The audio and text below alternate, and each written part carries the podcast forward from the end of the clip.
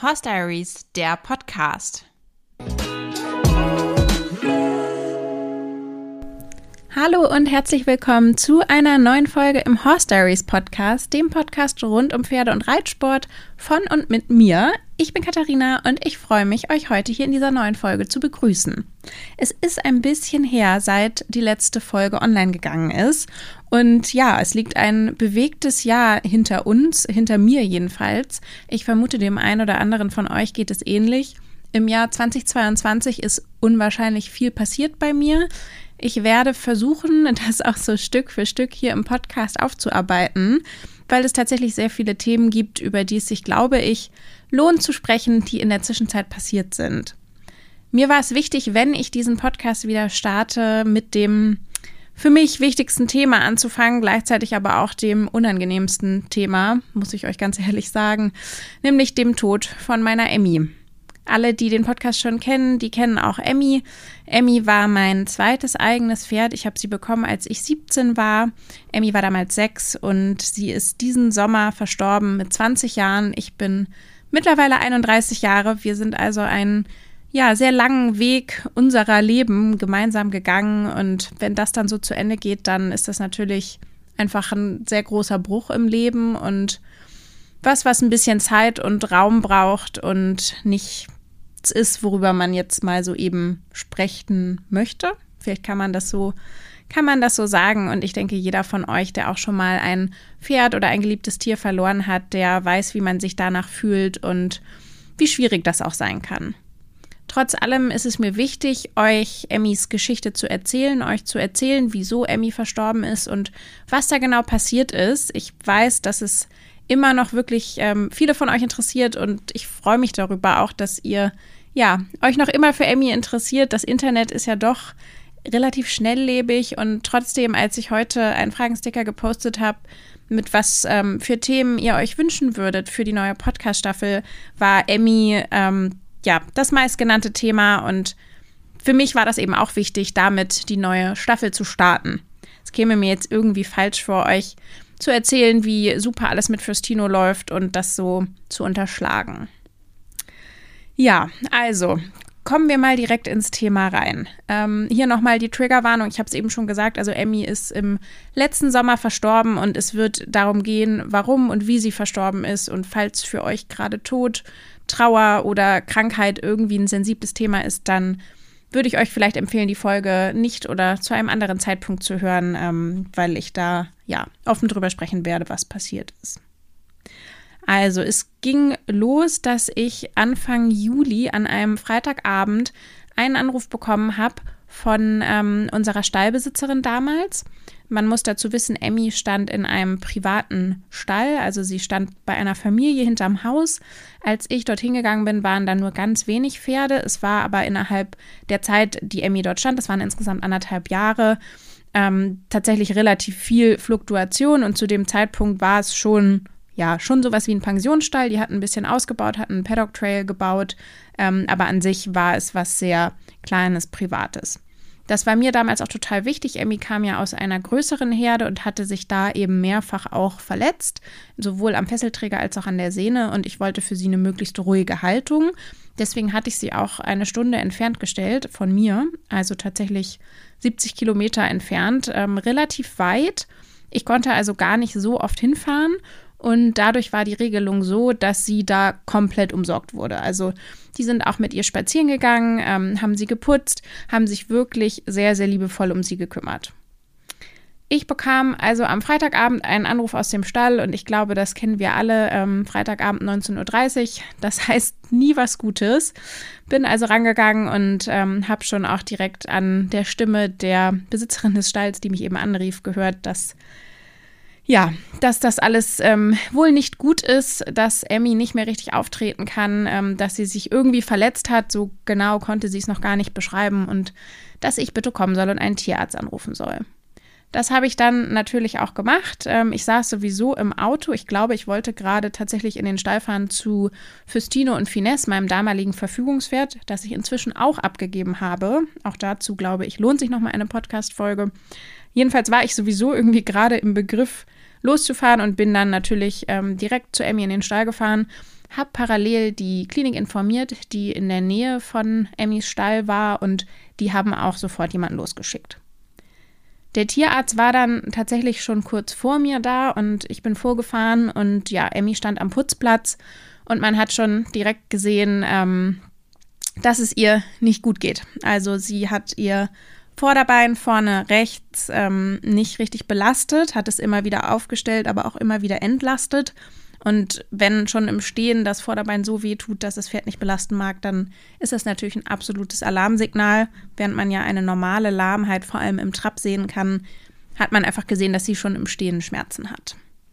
Was genau eigentlich passiert ist, ist im Nachhinein ein bisschen schwierig aufzuklären. Es war jedenfalls so, dass Emmy mit der Tochter der Stallbesitzer, die noch sehr, sehr jung war, ich glaube sieben Jahre, im Roundpen war und ähm, sie sie dort wohl losgemacht hat. Es war aber leider von den Erwachsenen niemand dabei. Deshalb ist es eben nicht so genau ja, zu sagen, was passiert ist, weil es nur den Bericht von dem ähm, Kind gab. Aber vermutlich hat sie Emmy losgemacht. Emmy ist irgendwie angetrabt oder hat vielleicht eine Art Bocksprung gemacht und konnte dann plötzlich nicht mehr auftreten. Der Tierarzt war dann also schon da, ist in die ähm, Diagnostik gegangen und hat erstmal Röntgenbilder und Ultraschall gemacht. Auf dem Ultraschall war erstmal nichts zu sehen und auf den Röntgenbildern war aber zu sehen, dass das Griffelbein angebrochen ist. Das war dann also erstmal die Diagnose, wobei man sagen muss, dass sie dafür schon ungewöhnlich starke Schmerzen hatte. So Sachen am Griffelbein, die tun zwar weh, wenn da irgendwie ein Schlag drauf kommt, aber typischerweise ist das eher was, was sich durch eine leichtere Lahmheit eben äußert und nicht durch eine so, so starke Lahmheit, wie Emmy sie hatte. Aber der Tierarzt sagte dann, naja, ähm, kann jetzt schon sein, dass ihr das einfach sehr akut wehtut, dass da eben jetzt gerade ein Schlag gegengekommen ist und dass dadurch, ja, sie solche Schmerzen hat. Er hat ihr dann ähm, starke Schmerzmittel gegeben und wir haben sie erstmal zurück auf ein kleines abgetrenntes ähm, Paddock gebracht, also auf quasi so eine Art Paddock-Box dort im Stall. Und ich muss sagen, als sie dorthin geführt wurde, das war für mich, also im Rückblick in diesem ganzen Prozess, der allerschlimmste Moment, weil sie hatte so extreme Schmerzen. Ich habe das Pferd ja nun schon echt in vielen verschiedenen Zuständen gesehen und mit Kolik und auch schon mit starken Lahmheiten, aber das war wirklich das Schlimmste, was ich je gesehen habe, weil sie sich einfach nur geschleppt hat. Also sie, sie konnte wirklich vorne rechts nicht belasten und ja, das war echt ein Jammer. Also man musste sie äh, gefühlt in dieses Paddock tragen und da war das erste Mal mein Gedanke, ach du Scheiße, wie, wie soll das ausgehen? Wie kann ich meinem Pferd solche Schmerzen zumuten? Also für mich war in dem Moment klar, dieser Zustand, wie er jetzt ist, ist das Allerschlimmste und egal was jetzt mit dem Pferd passiert, lieber schläfer ich mein Pferd ein, als auch nur eine Stunde es unnötig so leiden zu lassen. Also schon in dem Moment war für mich in meinem Kopf Einschläfern sofort eine Option. Ich habe auch zu dem Tierarzt gesagt, also was er davon hält, jetzt nicht vom direkt vom Einschläfern, sondern vom, ähm, vom Zustand des Pferdes. Und er sagte eben, naja, wir müssen jetzt mal die Nacht abwarten und das sei schon auf jeden Fall jetzt mal vertretbar, das Pferd mal ein paar Stunden so zu lassen und man müsste jetzt gucken, wie sie sich eben erholt und ähm, ja, sie einfach am nächsten Tag nochmal angucken. Sie hat dann ja auch, wie gesagt, Schmerzmittel bekommen. Das hat aber auch nur so mittel angeschlagen. Und ich bin dann mit einem wirklich echt unguten Gefühl nach Hause gefahren und hatte wirklich schon das Gefühl, pff, ja, ich weiß nicht, ähm, wie, wie soll das wieder gut werden, obwohl ja die Diagnose an sich jetzt gar nicht so schlimm war. Da ging es jetzt noch um die Frage bei so einem Griffelbeinbruch, ob man das operieren würde oder nicht, ob man das Griffelbein rausnehmen würde. Das waren noch so Fragen, die im Raum standen. Ähm, auch da muss ich sagen, ein 20-jähriges Pferd nochmal zu operieren, ist natürlich auch eine Entscheidung, die man echt sorgfältig treffen sollte. Ich habe ja Emmy zweimal wegen Kolik operieren lassen und das ist einfach ein extrem krasser Eingriff. Sicherlich eine Kolik-OP noch mehr als eine Griffelbein-OP. Aber jede Operation mit anschließender Boxenruhe und allem drum und dran ist einfach für so ein Lauf- und Fluchttier immer ein Eingriff. Da muss man sich, glaube ich, bewusst sein. Es kam dann der nächste Tag, das war also der Samstag. Es war natürlich auch alles ähm, komplett im Notdienst, wie das ja bei solchen Sachen irgendwie gefühlt immer ist. Und ähm, leider hatte sich Emmys Zustand nicht besonders verbessert. Also sie war immer noch deutlich schrittlahm, wie die Tierärzte das nennen. Und ähm, ja, ich habe weiterhin mich gefragt, wie das irgendwie gut ausgehen soll, habe mit dem Tierarzt telefoniert und habe gesagt, ja, wie, also was soll ich mit diesem hochschmerzhaften Pferd machen? Ich kann das nicht da einfach im Stall stehen lassen, das, das, das ertrage ich nicht. Und wir haben uns dann darauf geeinigt, dass ich sie nochmal in die Klinik bringe, er nochmal eine umfangreichere Diagnostik macht und man dann eben irgendwie eine Entscheidung trifft, wie es weitergehen kann. Als ich dann in der Klinik angekommen war, ähm, lief sie immer noch sehr schlecht, allerdings schon. Ähm, und das war Hinweis 1 auf hartem Boden besser als auf weichem Boden. Das war, konnte man da schon sehen. Tatsächlich hat sich dann auch gezeigt in der Diagnostik, das haben dann zwei Tierärzte zusammen gemacht, ähm, ich war da in der Pferdeklinik Tappendorf, war da auch sehr, sehr zufrieden, würde da immer wieder hinfahren, bin auch mit meinem ersten Pferd da schon öfter hingefahren. Das ist bei uns in Schleswig-Holstein, genau, das nur am Rande. Ähm, wurde da auf jeden Fall sehr gut betreut und sehr gut aufgenommen. Und in der Diagnostik, die dann am Samstag gemacht wurde, stellte sich raus, dass eben die Beugesehne betroffen war. Ich, ich habe es schon so weit verdrängt, dass ich nicht mal mehr weiß, ob die tief oder die oberflächliche, ich glaube sogar, es waren beide, ähm, und zwar vorne rechts war das. Und auch da war schon mal ein Sehnenschaden vorher gewesen. Und der Befund sah nicht besonders gut aus. Das Griffelbein war wahrscheinlich sogar nur so ein ähm, Zufallsfund und hat überhaupt nicht zu dieser großen Schmerzhaftigkeit geführt, sondern die Sehne war eben das, was ihr so große Schmerzen gemacht hat. Und da habe ich dann tatsächlich auch gemerkt, wie sich einfach die ja, Einschätzung der Tierärzte der Dramatik der Situation irgendwie verändert hat und sich so ein bisschen mehr meinem anfänglichen Gefühl angeglichen hat, nämlich dem, dass das durchaus eine lebensbedrohliche Diagnose ist und dass nicht so ganz klar ist, ob und wie schnell das wieder heilen wird. Ich habe dann an dem Tag beschlossen, dass ich erstmal nichts entscheide, dass ich Emmy erstmal in der Klinik lasse, diese Diagnose sacken lasse und einfach ähm, ja, zumindest noch mal ein paar Tage abwarte, denn die, also die Reaktion, das Pferd einzuschläfern, stand quasi dann tatsächlich im Raum. Ich wollte das aber natürlich nicht unüberlegt entscheiden, nicht einfach so entscheiden. Die Tierärzte hatten gesagt, sie fänden es vertretbar, ähm, ungefähr eine Woche abzuwarten. Wenn es sich bis dahin nicht verbessert, dann müsste man irgendwie handeln. Für mich persönlich wäre das jetzt keine Option gewesen, das Pferd tatsächlich eine Woche in diesem Zustand zu lassen. Ich habe da gemerkt, dass ich da vielleicht extremer bin als andere, das weiß ich nicht.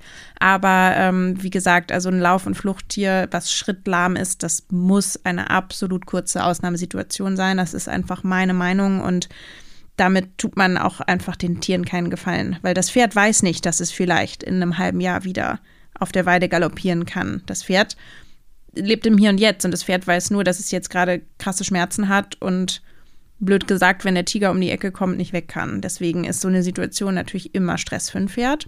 Sie hat dann aber auch ähm, entsprechend Schmerzmittel bekommen. Alle, ich glaube, alle zwei Stunden oder alle paar Stunden wurde das dann erneuert. Das war ja alles in der Klinik zu managen. Und ich bin erstmal nach Hause gefahren, habe mich dann tatsächlich hingesetzt und habe mir meine Gedanken gemacht. Und was ich dann gemacht habe, das war tatsächlich sehr hilfreich. Ich habe mir einmal aufgeschrieben, wann und aus welchem Grund Emmy in den letzten Jahren lahm war. Und ich kam auf die sehr ähm, erschreckende Bilanz, dass sie innerhalb der letzten drei Jahre insgesamt sechsmal lahm war. Dreimal wegen des Fesselträgers hinten rechts und nun auch das dritte Mal wegen der Beugesehnen vorne rechts. Und da hat man auch gesehen, dass tatsächlich die Abstände zwischen den Verletzungen immer geringer wurden. Also dass es immer schneller wieder klinisch auffällig wurde. Wir haben sie dann, ähm, also am Anfang habe ich sie noch komplett auf der Weide gelassen, als sie das allererste Mal mit Fesselträgerschaden lahm war. Das ist ja auch tatsächlich auf der Weide passiert, damals als sie Fürstino bekommen hat. Sie war bis dahin, also bis sie Fürstino geboren hat, auf den Beinen immer super, super fit und hat sich dann da irgendwie diesen Fesselträgerschaden auf der Weide zugezogen. Was ich auch insoweit ganz interessant finde, ähm, dass ja, es ja immer heißt, ein Fesselträgerschaden wäre eine klassische Überlastungsverletzung vom Reiten. Das ist sicherlich auch so. Aber wenn das Pferd eben zum Beispiel irgendwie eine Disbalance hat oder einfach schwache Sehnen hat, dann kann das durchaus eben auch auf der Weide passieren. Also zumindest ist es uns so passiert. Im Training war sie tatsächlich immer fit.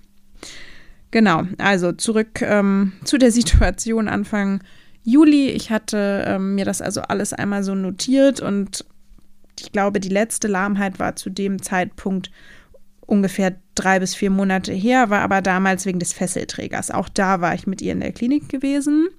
Ähm, das war aber eben nur eine leichte Hangbeinlahmheit, also hinten rechts. Und war jetzt nicht so, also sie stand da auch ein paar Wochen separiert, aber es war jetzt nicht so, ähm, dass das für sie so eine extreme Einschränkung der Lebensqualität war. Und das war jetzt natürlich bei dieser Verletzung einfach insofern eine andere Nummer, als dass sie so deutlich lahm war, dass das Pferd überhaupt wieder in eine Herde zu bekommen, ja schon echt ein anspruchsvoller Prozess war. Ich habe also dann eine Nacht drüber geschlafen und bin eigentlich am Sonntag aufgestanden mit dem Gefühl, dass es für Emmy besser wäre, das jetzt alles zu beenden. Ich war also relativ fest entschlossen, ähm, sie einschläfern zu lassen, habe auch mit meinem Vater schon darüber gesprochen, habe mit meinem Mann darüber gesprochen. Also ich hatte für mich eigentlich schon so zu 90 Prozent den Entschluss gefasst. Ich war dann gerade ähm, zusammen mit meinem Mann auf dem Weg in die Klinik, um eben mit den Tierärzten zu sprechen und Emmy auch zu besuchen. Und dann rief der ähm, behandelnde Tierarzt an und sagte, er wäre absolut überglücklich. Ähm, Emmy hätte so krasse Fortschritte gemacht und würde schon viel, viel besser laufen als ähm, noch am Tag davor und hätte eben ja, sich in der Schmerzhaftigkeit verbessert, obwohl er schon schrittweise das Schmerzmittel reduziert hätte und es würde alles wahnsinnig positiv aussehen. Und dann war ich natürlich erstmal so einerseits total glücklich, aber andererseits auch erstmal total verwirrt, weil ich ja eigentlich für mich schon den Entschluss getroffen hatte, dass ich sie eben lieber nicht weiter behandeln würde, um ihr das einfach zu ersparen, weil ich für mich keine Perspektive mehr gesehen habe. Habe dann auch tatsächlich länger mit dem Tierarzt gesprochen, habe ihm das eben auch nochmal erläutert, dass es nicht die erste Verletzung dieser Art ist, dass da schon sehr, sehr viel passiert ist und ja, dass ich eben eigentlich für mich schon eine Entscheidung getroffen hatte. Wir haben dann aber gesagt, naja, wenn sie jetzt klinisch so schnell so viel besser wird, und da muss ich einfach mal sagen, das ist absolut typisch Emmy. Emmy war so dermaßen hart im Nehmen. Also, dass, dass sie wirklich wegen so einem angebrochenen Griffelbein so stark gelahmt hätte. Deswegen, das ist natürlich, der Tierarzt kennt das Pferd nicht. Ich kenne das Pferd ja. Ähm, das wäre gar nicht vorstellbar gewesen, weil sie immer, immer, immer klinisch besser war, als die Befunde aussahen.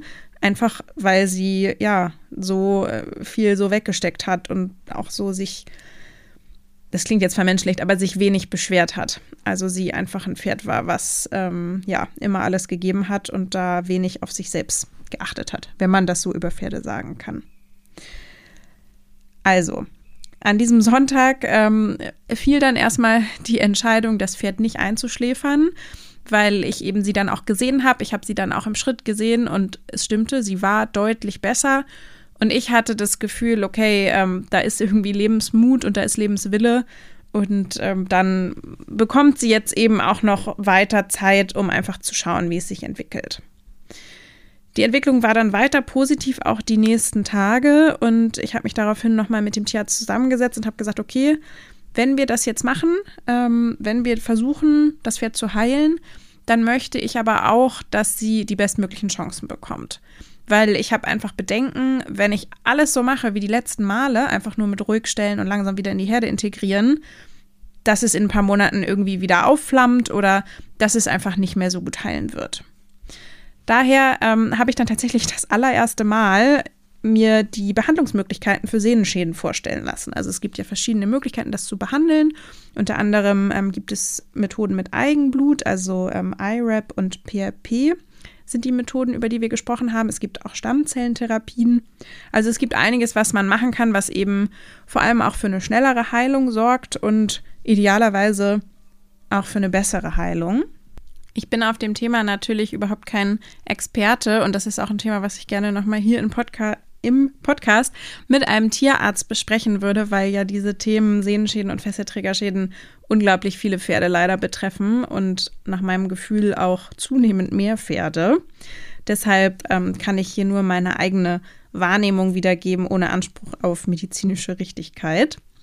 Wir sind also die verschiedenen Behandlungsmethoden durchgegangen und ich habe mir gewünscht, dass wir das machen, was sozusagen am effizientesten ist, was also am wenigsten fürs Pferd eingreifend ist, was finanziell in einem Verhältnis steht dazu, dass es eben ein Rentnerpferd ist und ähm, was auch trotzdem gute Erfolgschancen hat. Natürlich ging es mir jetzt nicht primär ums Geld. Ich glaube, das ist vollkommen klar, weil wenn man ein 20-jähriges Pferd hat, was ähm, sowieso seit Jahren nur Rentner ist, ähm, dann glaube ich, finden es sehr viele schon verrückt, überhaupt über eine Behandlungsmethode nachzudenken, also das überhaupt behandeln zu lassen. Und hätte es jetzt was gegeben, wo ich gewusst hätte, das kostet 3000 Euro, aber mein Pferd wird zu 100 Prozent wieder gesund, dann hätte ich es natürlich auch gemacht, sofort. Ähm, aber ja, ich wollte einfach da irgendwie einen guten Weg für uns finden und entschieden habe ich mich dann für die PRP-Behandlung, die dann auch nach ein paar Tagen ähm, ziemlich schnell durchgeführt wurde. Das ist auch wichtig, dass man das einigermaßen schnell macht, wenn der Schaden noch frisch ist. Und das hat auch sehr, sehr gut geklappt. Also da wurde ihr Blut abgenommen, das wurde eben auf eine Art und Weise vorbehandelt, die ich nicht mehr wiedergeben kann und ähm, dann wieder neu ähm, injiziert. Und darauf hat sie auch in dem Sinne zumindest gut angeschlagen. Es hat sich nichts entzündet und ähm, das sah alles soweit gut aus. Sie war auch klinisch weiterhin deutlich besser. Es war kaum noch geschwollen, also es sah wirklich alles sehr, sehr positiv aus. Und ähm, sie war aber weiterhin auch noch in der Klinik. Das habe ich deshalb so gemacht, weil ich mir relativ sicher war, dass sie im Stall zu Hause nicht unbedingt ruhig stehen würde, weil sie da ja jederzeit ihre Herde im Blick hätte und ich das zusätzlich in der Klinik einfach gut finde, dass man jederzeit die Möglichkeit hat, auch zu reagieren, wenn irgendwas ist, dass das Pferd einfach 24 Stunden überwacht wird, weil sie für mich in so einem kritischen Zustand war, dass ich das sinnvoll fand. Sie stand da dann auch tatsächlich ruhig, hatte da eine Außenbox und einen Boxennachbarn und wurde auch relativ schnell dann wieder im Schritt bewegt. Weil das war was, was ich den Tierärzten gegenüber sehr offen kommuniziert habe. Ich möchte nicht mein Pferd ein halbes Jahr in die Box sperren und immer nur Schritt führen. Das ist für mich keine Option. Das steht für mich außer Verhältnis zu der restlichen Lebenserwartung des Pferdes. Also es war einfach, sie war alt, sie war ähm, auch alt geworden, wenn man das so sagen kann. Ich glaube, einige von euch kennen das, wenn man ein Pferd sehr, sehr lange hat, dann verliert man manchmal im Alltag so den Blick, aber ich habe schon gemerkt, dass sie einfach zunehmend betagter wurde. Und ich habe tatsächlich Anfang des Sommers mit einer Freundin telefoniert und habe damals zu ihr gesagt, ich habe das Gefühl mit Emmy, ich glaube, das geht nicht mehr so lange gut.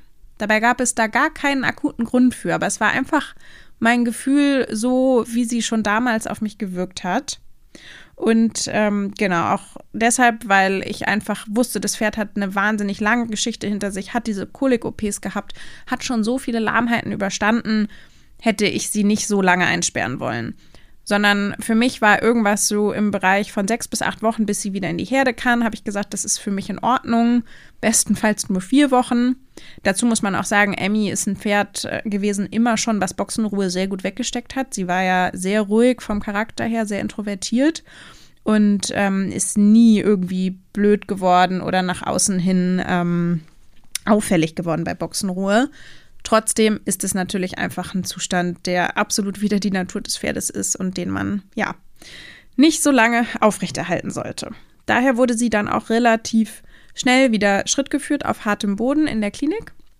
Einfach um ähm, die Bewegung auch reinzubekommen, um wieder eine Belastung reinzubekommen und um auch zu gucken, ob ähm, die Sehne die Belastung aushält. Das fand ich auch wirklich, muss ich sagen, ganz toll, wie das in der Klinik gemacht wurde. Das ganze Management, das Führen, das ganze Kümmern generell, also ich habe mich da sehr, sehr gut aufgehoben gefühlt und hatte auch das Gefühl, dass das eben ja gegenüber dem Pferd vertretbar war. Das ging dann also eine Zeit lang so weiter, ungefähr so drei, vier Wochen.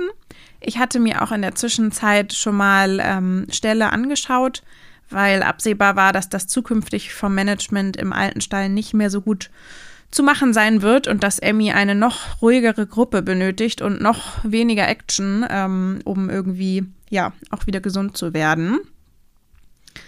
Dazu kam es dann aber tatsächlich nicht mehr, weil ähm, Anfang August, da war eigentlich ziemlich genau ein Monat seit dem Unfall vergangen, rief dann plötzlich die Klinik an Und das war eine skurrile Situation, weil an dem Tag davor, der Tag davor war ein Montag, hatten um 17 Uhr schon ähm, die Leute aus der Klinik angerufen.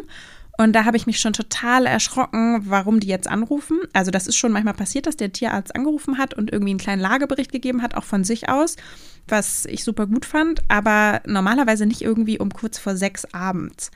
Und da riefen die an und ich war schon irgendwie in Alarmstellung und sie sagten aber, nee, nee, äh, mit ihrem Pferd ist alles gut. Wir wollten nur mal fragen, wir haben ähm, Fotos gemacht von unseren Auszubildenden und auf einem Foto ist ihr Pferd mit drauf, dürfen wir das auf die Website stellen. Und da habe ich mich natürlich total gefreut. Das fand ich total süß, total aufmerksam, auch danach zu fragen. Ähm, das müssten sie gar nicht machen. Aber ich fand das sehr nett und habe gesagt, ja, natürlich kein Problem. Ähm, Emmy war ja nun im Internet viel vertreten, aber das äh, wussten die natürlich nicht. Und Emmy ist auch jetzt noch auf der Website zu finden. Vielleicht verlinke ich euch das mal unten in den Show Notes. Ähm, ja, und dann kam eben am nächsten Morgen nochmal ein Anruf. Und dieses Mal, am Dienstag war das, ich war hier zu Hause im Homeoffice, waren es tatsächlich schlechte Nachrichten. Also der Anruf fing schon an mit ähm, Hallo, ich habe schlechte Nachrichten. Und da habe ich schon gedacht, gut. Das war's dann jetzt wohl wirklich. Und ja, mir wurde dann berichtet, dass Emmy sich leider über Nacht klinisch wieder extrem verschlechtert hat und eigentlich genauso schlecht läuft, wie als sie gekommen ist. Und dass sie jetzt gerade noch nicht wüssten, woran das liegt, ähm, aber sie eben dann am nächsten Morgen nochmal nachuntersuchen würden. Und ähm, ja, da haben wir uns dann verabredet. Ich bin dann am nächsten Morgen in die Klinik gefahren, irgendwie auf alles gefasst, wusste gar nicht so richtig, ähm, was ich jetzt denken oder glauben soll. Habe mich tatsächlich auch mit meinem Vater da verabredet. Der ist äh, netterweise dann dazugekommen, sodass ich nicht alleine war, weil ich ja auch wusste, dass ähm, wahrscheinlich mir eine schwere Entscheidung bevorsteht. So war es dann auch tatsächlich. Also wir haben Emmy zusammen zum Untersuchungsraum gebracht und sie lief nicht ganz so schlecht wie ähm, direkt nach dem Unfall, aber sie lief schlecht. Also wieder deutlich schrittlahm und ja, einfach nicht so, wie nach vier Wochen Stehpause ein Pferd laufen sollte. Daraufhin haben wir dann erneut ähm, Ultraschall gemacht. Eben, es wäre sowieso die Nachuntersuchung jetzt mal fällig gewesen. Und es war eben zu sehen, dass der Befund eigentlich wieder komplett auf dem Stand von vor vier Wochen ist, also auf dem Stand von nach dem Unfall, also alles wieder auf Null. Und natürlich haben auch die Tierärzte dann gesagt, das ist ja ihr Job, ähm, man kann jetzt wieder von vorne anfangen, man kann jetzt sie wieder stehen lassen und man kann nochmal behandeln. Und da war aber für mich klar, nein, das wird nicht passieren ich habe dem Pferd ja diese Chance schon gegeben, ein bisschen gegen mein Gefühl, aber weil ich auf gar keinen Fall auch irgendwas verfrüht entscheiden wollte. Und ich hatte schon die ganze Zeit das Gefühl, hoffentlich ist es nicht zu egoistisch von mir, weil es ja immer unheimlich schwierig ist, den richtigen Zeitpunkt zu finden, wann man sich von seinem Pferd verabschieden muss. Und ich wusste aber in dem Moment, wenn das, also wenn dieser Sehenschaden in einer Boxenruhe mit Schritt führen nicht ausheilt, dann heilt er nicht aus. Also wenn, wenn er sich in dieser Situation wieder so verschlechtert, dann wird das immer, immer wieder passieren. Und immer wenn ich sie besucht habe, wenn ich sie Schritt geführt habe, dann lief sie zwar gut, aber ich war so vorsichtig mit ihr und sie war auch vorsichtig und ich hatte eh schon die ganze Zeit diesen Gedanken von, wie soll ich das Pferd jemals wieder in eine Herde integrieren? Und das war jetzt für mich Voraussetzung, selbst wenn es nur eine kleine Herde ist, dass sie irgendwie ja ein pferdegerechtes Leben führen kann. Natürlich kann man auch ein altes Pferd in eine Box sperren und einmal am Tag führen. Aber das ist ja kein, kein ähm, sinnvolles Pferdeleben, zumindest fürs Pferd nicht, für den Besitzer vielleicht schon. Aber für mich war dann in dem Moment die Entscheidung, ja, sehr, sehr klar. Natürlich trotzdem sehr, sehr schlimm. Also ich habe, könnt ihr euch natürlich vorstellen, sofort angefangen zu weinen und war irgendwie einfach extrem traurig. Also auch wenn ich wusste, dass das vielleicht auf mich zukommt und auch wenn ich in dem Moment wirklich 100% sicher war, dass das die richtige Entscheidung ist, war es wahnsinnig hart. Also das einfach zu entscheiden, dass das Pferd jetzt sterben wird, fand ich ganz, ganz, ganz extrem. Ich hatte zwar davor schon mal, also vor Emmy ein eigenes Pferd, die ist aber einfach nach ähm, zwei Kolik-OPs nicht mehr wieder fit geworden. Das war noch ein bisschen eine andere Situation. Während es jetzt bei Emmy ja so war, Emmy hat ja gefressen und Emmy hat auch am Leben teilgenommen und hat sich, ich will nicht sagen, hat sich gefreut, wenn man kommt, weil das wäre jetzt auch schon wieder zu vermenschlicht, aber hat auf Menschen reagiert, war menschenbezogen wie immer. Und in so einer Situation ähm, diese Entscheidung zu treffen, fand ich, ja, fand ich extrem schwierig. Ich muss auch sagen, viele Leute haben vorher gesagt, ja, man merkt das, wenn das Pferd nicht mehr will und man sieht das in den Augen, wenn die Pferde keinen Lebensmut mehr haben. Das würde ich so nicht sagen. Also das finde ich ein bisschen ähm, schwierig, beziehungsweise vielleicht ist das manchmal so, aber ich denke, es ist besser, nicht so lange zu warten und ähm, bis das Pferd nur noch apathisch in der Ecke steht, weil das kann einfach nicht das Ziel sein. Was mir bei der Entscheidung unheimlich geholfen hat, war der Gedanke, dass für das Pferd der Tod an sich nichts Schlimmes ist. Es ist schlimm für mich, es ist schlimm für mich, das Pferd zu verlieren, aber für das Pferd ist es nicht schlimm, weil das Pferd ist aktuell in einer Situation, wo es mit Schmerzen in einer Box steht. Und wenn das Pferd eingeschläfert wird, bekommt es idealerweise, wenn das korrekt ausgeführt wird, davon nichts mit. Das bedeutet, für das Pferd ist es eigentlich nur das Ende eines schmerzhaften Lebens in dem Moment, weil das Pferd eben nicht denkt, aber in sechs Monaten könnte ich doch vielleicht mit ganz viel Glück wieder auf irgendeiner Weide stehen, sondern das Pferd hat diese Schmerzen in dem Moment und wird davon erlöst. Das hat für mich die Entscheidung wirklich deutlich vereinfacht, weil ich das Gefühl hatte, es ist tatsächlich eine Erlösung für das Pferd.